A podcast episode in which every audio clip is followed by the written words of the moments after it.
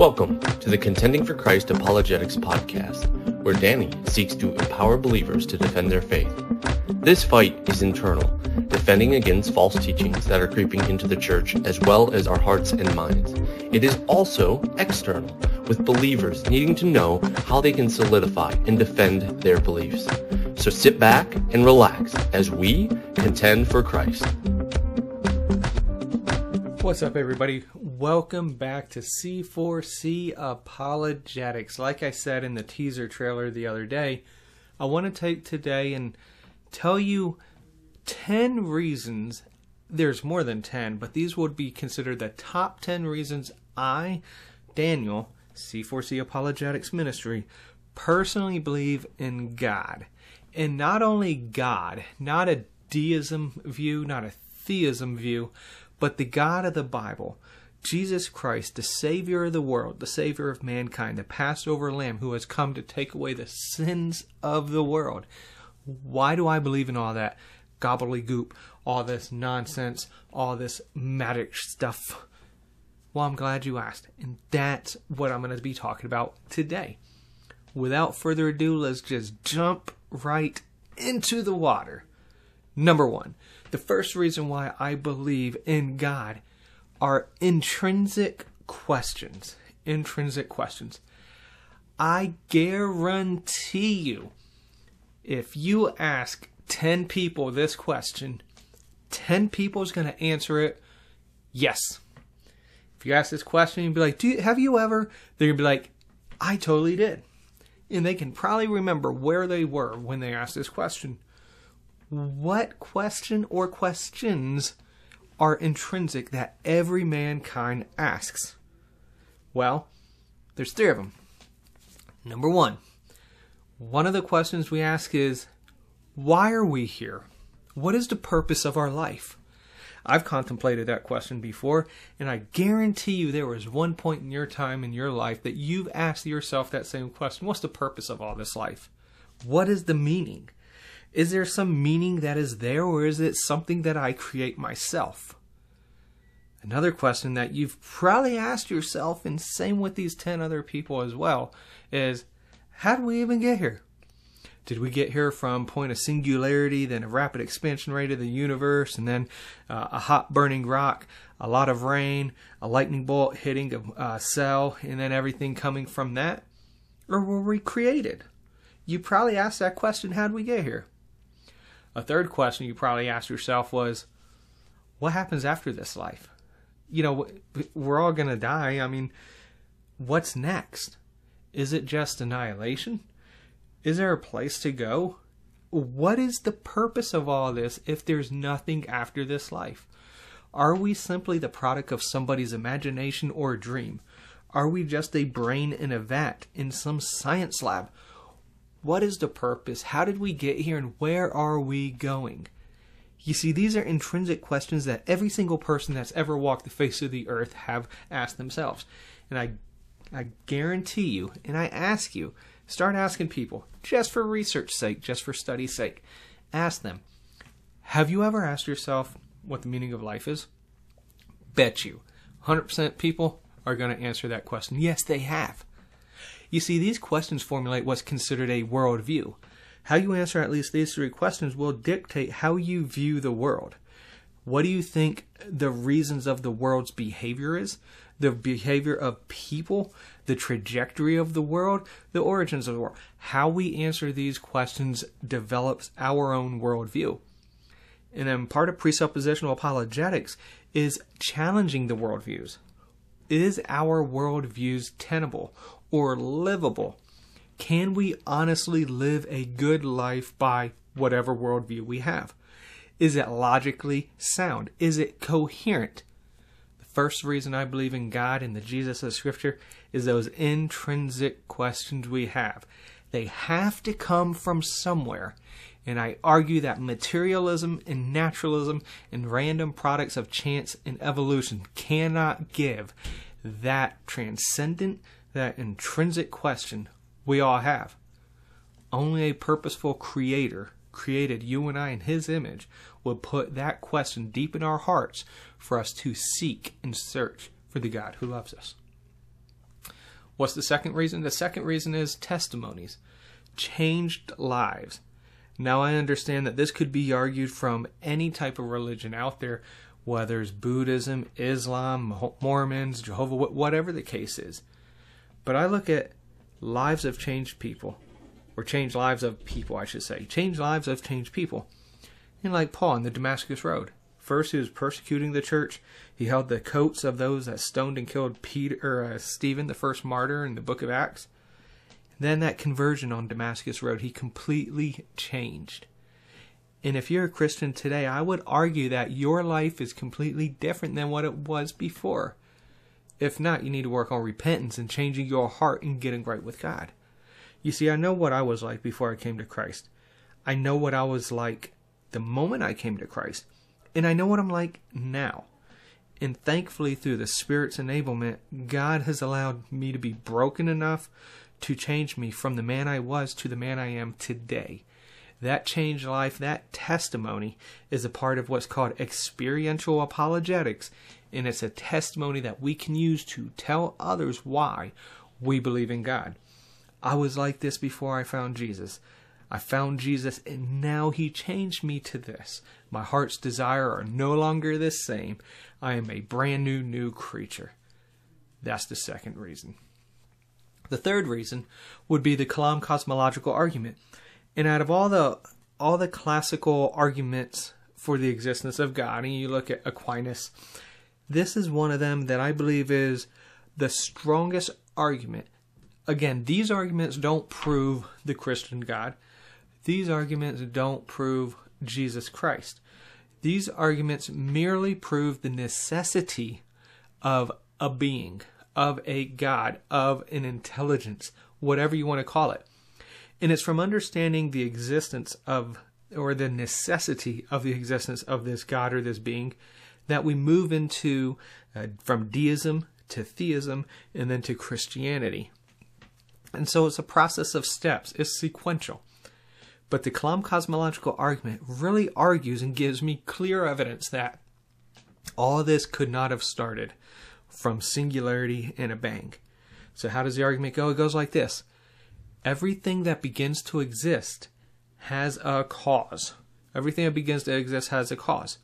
So, for instance, I'm speaking into a microphone right now. It's a Blue Yeti microphone. If you like the quality of the audio, I encourage you to check it out. It's like a hundred bucks.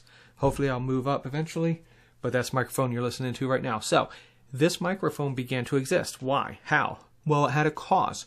Somebody saw the need for microphones to put it to audio tracks for your listening pleasure. Hopefully, not pleasure of my voice, but there's a cause to this microphone. Okay, so everything that begins to exist has a cause. Microphone began to exist, it has a cause. All right, so the second premise is the universe began to exist. So in the past, people believed in what's called the steady state theory, and what it was was the fact and the belief that the universe had always existed, that it was infin- uh, infinite in age, whatever the case is, it, it was just always in existence. That view, for many decades now, has not been well received any longer by scientific community, whether you're atheist or a theist. And so they're believing now and seeing that the universe d- did not always exist, and that there had to have been a cause. And part of the reason for that is they're looking at the expansion and, the continual growth of the universe, and then they're using that to try to backtrack to a point of what they call singularity. Or they look at how galaxies and things are winding down from, I think it's the second law of thermodynamics, where everything goes from order to disorder in the law of entropy. And so they're looking at that, that if things are winding down, at some point they had to be wound up. And so they're seeing that the steady state theory isn't a tenable view anymore. And so the second premise was remember, the universe began to exist. So the scientific community would argue yes, it began to exist at some point in time. Now, what that beginning is, some atheists will say that it was the white hole, it was a big bang, big crunch, an oscillating universe, bubble universe, multiverse, whatever the case is. So, two premises. Everything that begins to exist had a cause. The universe began to exist. Therefore, conclusion. The universe has a cause. And so if the universe has a cause, we would try to find out what is that cause. Like I said, some people will look in the oscillating universe, Big Bang, Big Crunch, the white hole universe, whatever the case is. I look at this as a God, a being, an intelligence that created this universe. Kalam cosmological argument. You can go check out William Lane Craig. He goes into much more detail as far as this and other arguments, to include the epistemological argument, ontological argument, uh, teleological, all the other ones as well.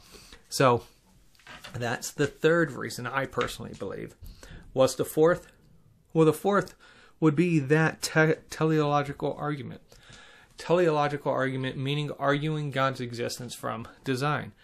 Like I said already, these don't necessarily prove Jesus or the God of Scripture, but they do argue a necessity of a being, of a God, of an intelligence. And so, what are some things within the design argument that I just don't see?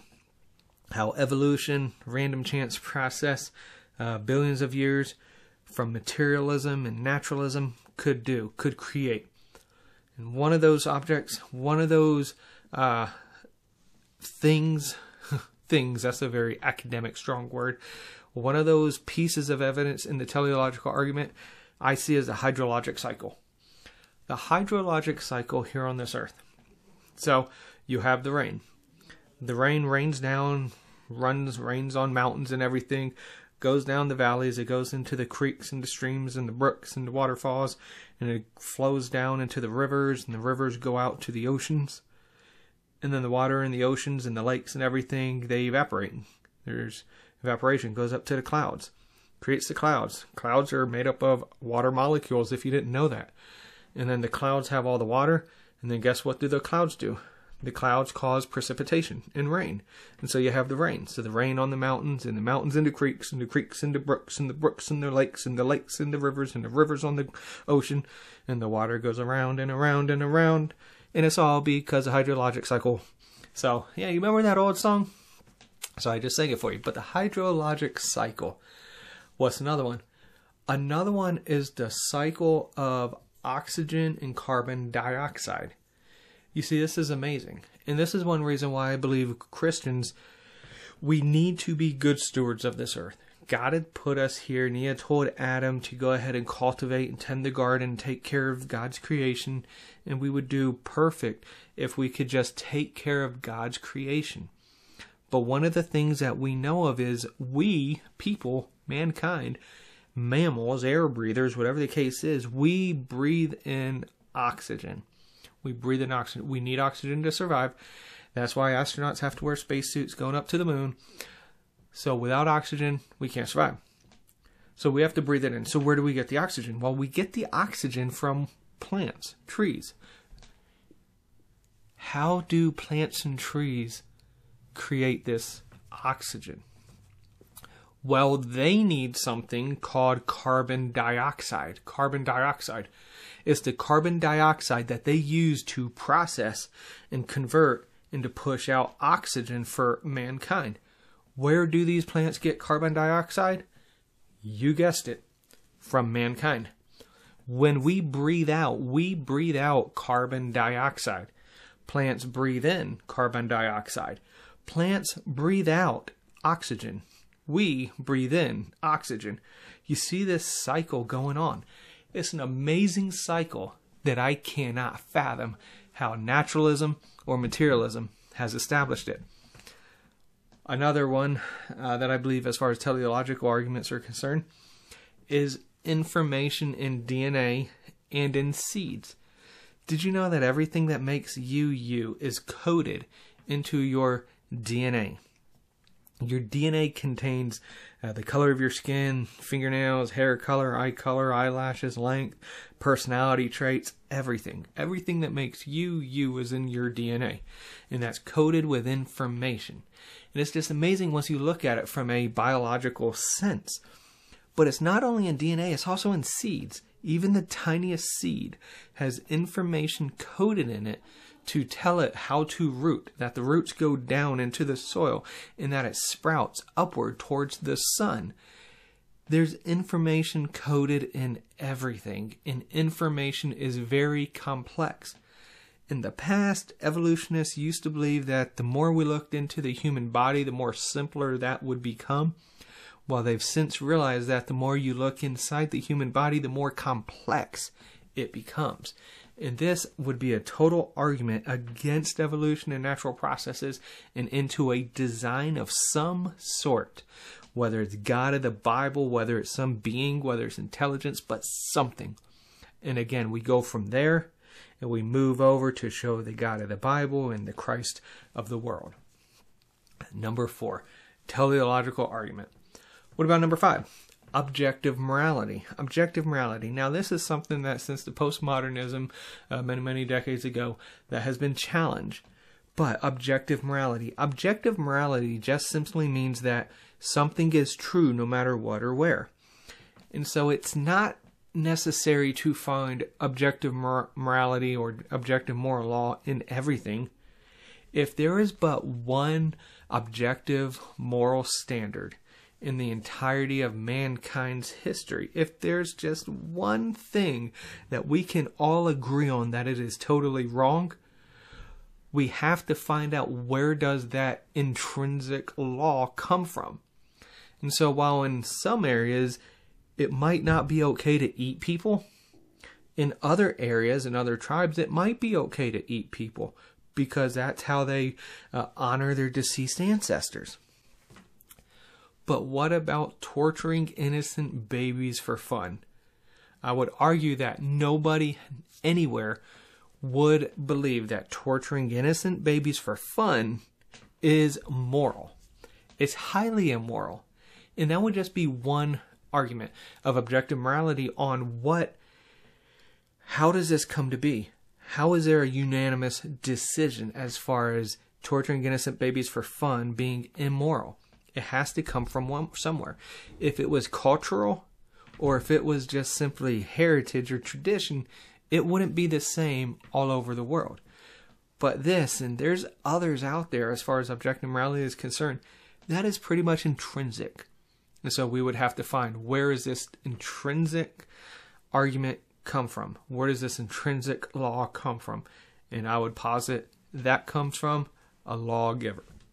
That lawgiver would be none other than God Himself. Number six. Number six sort of ties a little bit into the teleological argument, but it is scientific laws. Scientific laws. Now, here on Earth, we have uh, the law of gravity the law of gravity. Uh, I think it was uh, I was it Isaac Newton or Thomas Edison. I was sitting under an apple tree. Apple tree fell out and bonked him on his head. And from there, he started looking into the law of gravity. Whatever goes up must come down. Now, you can argue what is gravity. Is gravity a force that pulls us down or pushes us down? Is gravity real? Some people that believe in the Flat Earth Society they believe that gravity is an illusion, that the Earth is actually continuously on an upward trajectory, and that it's just us being pushed down by the upward momentum. But regardless of your views on the law of gravity, we argue that whatever goes up must come down. That's a constant throughout the entire world. Well, what about the law of entropy? The law of entropy simply discusses that things typically go or things do go from order to disorder over a period of time you leave a car out in, in the rain for 20 years. Well, hopefully it don't rain for 20 years, but you leave a car outside for 20 years, it's going to deteriorate. There's going to be rust. It's going to start breaking down. Rubber on the tires is going to get worn, broken down, whatever the case is. Things go from order to disorder over a period of history of time. What about the law of biogenesis? The law of biogenesis simply argues that life only comes from life if you were to put an empty glass jar on your desk and you just watch it for 20 years, I guarantee you life will not spontaneously generate. Spontaneous generation is what some people advocate as to the origins of life. But law of biogenesis, life only comes from non-life. You can't simply uh, try to mate with a desk and then you have like this desk child. Life only comes from life, and that's a constant standard law. One of the strongest laws I like to look at and I like to consider is what's called the laws of logic. The laws of logic pretty much has three laws.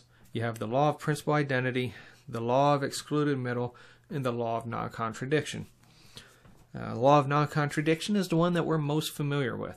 Is two truths cannot be equally uh, the same. Uh, they can't be truth at the same time. For instance, if I say uh, Jehovah from the Bible is God, and someone else says Allah from the Quran is God, and they are totally different gods, one of us is right, or both of us is wrong.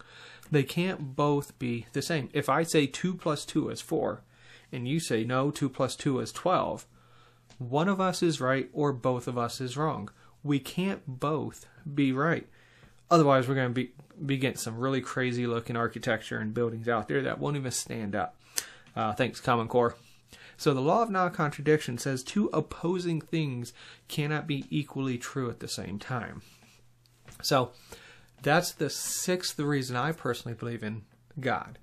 Seventh is archaeology. Now we're starting to get into the realm of the God of the Bible, the God of the Bible in Jesus. First is going to be uh, the Hittite civilization. In the book of Genesis, there's common references to a civilization known as the Hittites.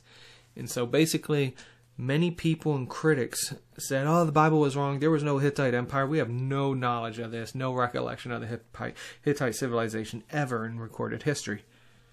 Until years ago, they found evidence and archaeological uh, artifacts speaking to and giving evidence of a Hittite civilization.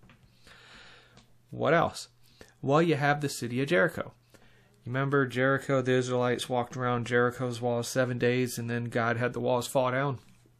So a lot of people claim that that never really happened until they found some compelling evidence as far as this is possibly the site of Jericho. What is the evidence? Well, if you remember in the book of Joshua, we read that it was in the harvest time uh, that the, these events were unfolding. And in the harvest time, it would have been around springtime, whatever the case was, and the rivers and the waters, and there was very much a rainy season, whatever the case was. They harvested up all the grain what they found at this uh, archaeological site was they found uh, grain pots, jars of grain filled up to a site that many believe is Jericho. And what else did they find about the grain pots was that this grain was charred, it was burnt, it was crisp. There were ruins of walls that were broken down. And so, if you read the story of Jericho, not only were the walls collapsed, but also the city was on fire. And if it was a time of harvest, you would have had the grains in the pots and the jars that were completely full because they harvested all the grain. And with the fire, they're burnt and they're charred up. And archaeology, archaeology has discovered this site. Now, I can't prove this is the literal site of Jericho, but it does give strong evidence to that fact. What else? Well, we have the book of Daniel with Belshazzar. Belshazzar is in chapter 5. Remember the famous handwriting in the wall on the wall with Mene, Mene, Tekel, Upharsin, right?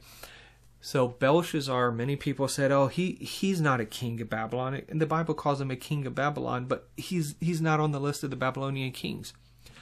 What's fascinating is that when you look at uh, Belshazzar and he talked to Daniel, he said, "If you were able to decipher the writing on this wall, I'll make you the third uh, in my kingdom. It's interesting that he said he'd make him the third because Nebuchadnezzar, with the dream interpretation, made Daniel the second in the kingdom. Why would Belshazzar make him the third in the kingdom?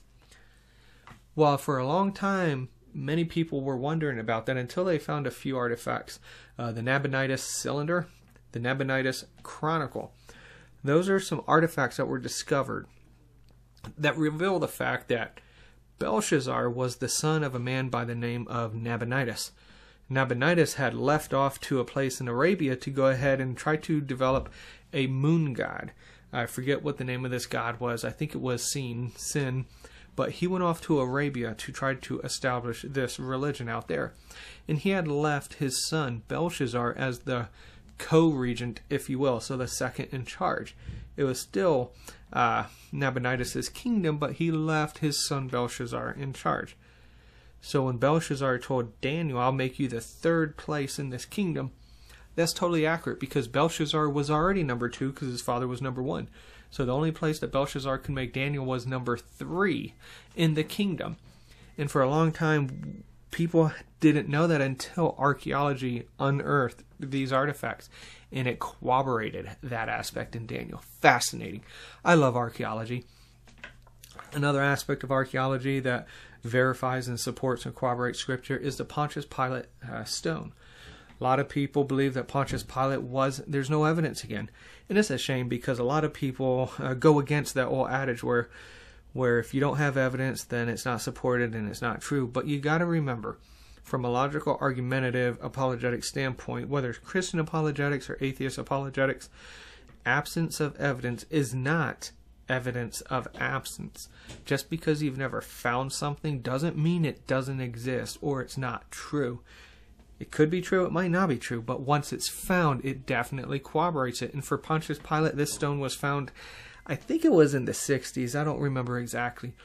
But it clearly identifies Pontius Pilate as the prefect of Judea during the reign of Tiberius Caesar. And so this verifies and corroborates Pontius Pilate in the gospel accounts as far as trying Jesus and things like that. Archaeology number seven on the top 10 reasons why I personally believe in God and Jesus Christ. Number eight, the flood of Noah's days. The flood of Noah's day. Now we can get into the argument as far as why the flood, why the flood came, why did God judge the entire world. Uh, but I'm not going to get into this episode. You could check out websites as far as that's concerned. You can look at the Nephilim theory, which is a theory that I hold to and I definitely believe in. But the fact that Scripture records in Genesis 6 and 7 that there was a global flood corroborates Scripture. What's fascinating is in Turkey they found what they consider anchor stones. These are huge stones weighing hundreds and hundreds of pounds that have holes drilled on the tops of them. And basically, what's believed is these were stones, anchor stones, that were hung from the Ark of Noah. And basically, these just made sure that the ark remained afloat. Remember, the ark was never meant to go anywhere. It wasn't like, hey, come on, family, we're going to go on a cruise and go check out Europe. No, the ark was simply meant to just stay afloat. That's why it looked like a barge. That's why it didn't look like anything that was supposed to be mobile. It was just a ship supposed to stay top, topside. And so they find these anchor stones that really provide evidence as the possibility of being used on Noah's Ark. Now you can argue whether it was actually in Turkey, whatever the case was, but it's fascinating. But then also you, you find these marine fossils on the tops of mountains. And not only that, you also find these clams. These clams that are fossilized with their mouths shut. And what's interesting is when a clam dies, it mouths uh, the the jaw tension releases and it opens its mouth. That's how you know a clam is dead. But these clams have been fossilized shut. And so to be fossilized with this mouth shut, that had to have happened and had to have been buried very quickly in some sort of dirt or whatever the case was. And I would argue that's part of the flood. The other fascinating thing is if you look at all the cultures around the world, whether it's in Mexico or Australia or Europe or wherever, you're going to find some sort of a legend of a flood. Now, all the flood legends are going to be a little bit different, but you're going to find some legend of a flood and a person. And so I would argue that's just part of the oral tradition of what happened back then with Noah and his family after the flood. The oral tradition just spread outward and then it slowly evolved, sort of like the telephone game that we played in school. Eighth reason I believe in uh, God is the Noah's flood. Nine. Reason number nine the book of Daniel. Now, if I were to ask you, what book of the Bible would you use to uh, witness to someone that's looking or a skeptic? You would probably look at the book of John. You would probably look at the book of John because it's very evangelistic. There's a lot about Jesus. It talks a lot about how to be saved. And that's great. I also would use the book of Daniel, especially for a skeptic, because the book of Daniel is so prophetic. It is so historical. It is so accurate that a lot of people have a problem with the dating of the book of Daniel and try to make it part of the second century BC instead of the 6th century BC. And I'll have another episode that talks about the Maccabean theory and everything another day, but the book of Daniel gives clear evidence as to the veracity of Scripture. For instance, the book of Daniel prophesies, remember, this is 6th century BC, prophesies the fall of Babylon, it prophesied the coming of the Persian Mede Empire, it prophesied the coming of the Greek Empire in the 4th century, it prophesied the coming of the Roman Empire in around the first century BC. It prophesied all that about 500 years apart from the Roman Empire. Not only that, the book of Daniel in chapter 11, I believe it is, it prophesied the fall and the breaking of the Greek Empire, of how uh, it was Alexander the Great that died, and his kingdom was split to the four generals. To the four generals. And those four generals created the the four empires. I believe it was the Seleucid Empire, the Ptolemaic Empire, uh, the Cassander, and the Lysimachus empires. And those four empires. And of those four, the book of Daniel talks about only two of them gain any sort of prominence in the king of the north and the king of the south, the Seleucid and the Ptolemaic empires. It goes on even further in that in chapter 11, where it talks about different kings in the Greek Empire, and specifically about one point in history where the king of the north will make an alliance with the daughter of the king of the south, Ptolemy, in a marriage union. And we see this in the history of Greece, where the Seleucid king comes down to marry Berenice, part of the Ptolemaic Empire, for this alliance, if you will. All written about 300 years before it happened. The book of Daniel gives very strong evidence of God and the author of the Holy Bible. The tenth and final top 10 reasons why I believe in Jesus Christ and the God of the Bible is the resurrection. The resurrection. You show me what happened to the, bo- the body of Christ. You show me where the bones are. You discredit the entirety of Christendom. You just take Christianity and put it on the shelf with all the other religions out there. But no one has ever been able to prove what happened to Jesus' body. You have your main theories as far as the empty tomb is concerned, whether the tomb was uh, the body was misplaced or it was stolen or they hallucinated or it was the swoon theory where he was resuscitated and walked out, whatever the case is. All those theories have very huge gaping holes in them. Plus, we see throughout the historians, whether it's Josephus, whether it's Tacitus, whether it's Pliny the Younger, whether it's even uh, uh, Lucian of Samosata, there's writings of this group of people that continue to argue the resurrection of Christ. How easy would it have been for the Roman Empire to snuff out this religion if they simply showed the body of Jesus in that first century? They could have snuffed out the religion very easily, but they didn't and they couldn't because Jesus Christ rose. This leaves that final thought Who is Jesus to you? C.S. Lewis pretty much sums it up this way Jesus Christ is either liar, lunatic, or Lord. He's either a liar, a lunatic, or Lord. He's a liar if he claimed he would resurrect and if he never did. Well, he'd be a liar. Show me the body. He'd be a lunatic if he was a madman saying that he would resurrect. Just he's crazy guy who resurrects from the grave. Or he's Lord if he truly rose from that grave and that tomb is empty. I know what I believe. I know what I believe based upon evidence, circumstantial evidence through a process called abductive reasoning. What do you believe?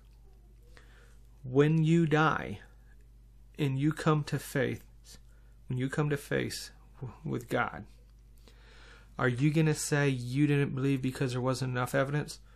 Are you going to say you didn't believe because no one told you? Are you going to say you didn't believe because this is what you heard and you just believed it? I encourage you and I implore you look into the evidence for your personal self.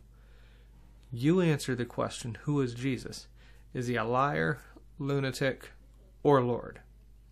I pray you find that he's the Lord of your life, and that you come to him with a conviction, with a repentant heart for reconciliation back to God through the death, burial, resurrection of Jesus Christ. Well, those are the top 10 reasons why I personally believe in God. I hope it's been somewhat enlightening to you. At least it gives you a little bit of glimpse into my heart and why I believe what I believe. I encourage you, consider why you believe in the God of the Bible. Why do you believe in Jesus Christ? Feel free to leave me a comments below on this episode, whatever the case is, on why you believe. I'd love to read these testimonies. So I thank you for checking us out. Keep praying for this ministry, share this ministry, this episode with others. And until next time, God bless. Thanks for listening. We pray this ministry glorifies God and edifies you, the listener. For more great content, including videos, blogs, newsletters, and a free ebook, check out our website at c4capologetics.weebly.com. You can also email us at c4capologetics at gmail.com with questions or ideas for future episodes. We truly appreciate you. Please like, share, and comment on this episode, and don't forget to subscribe for future episode notifications. Thanks for checking in, and remember to be bold and keep contending for Christ.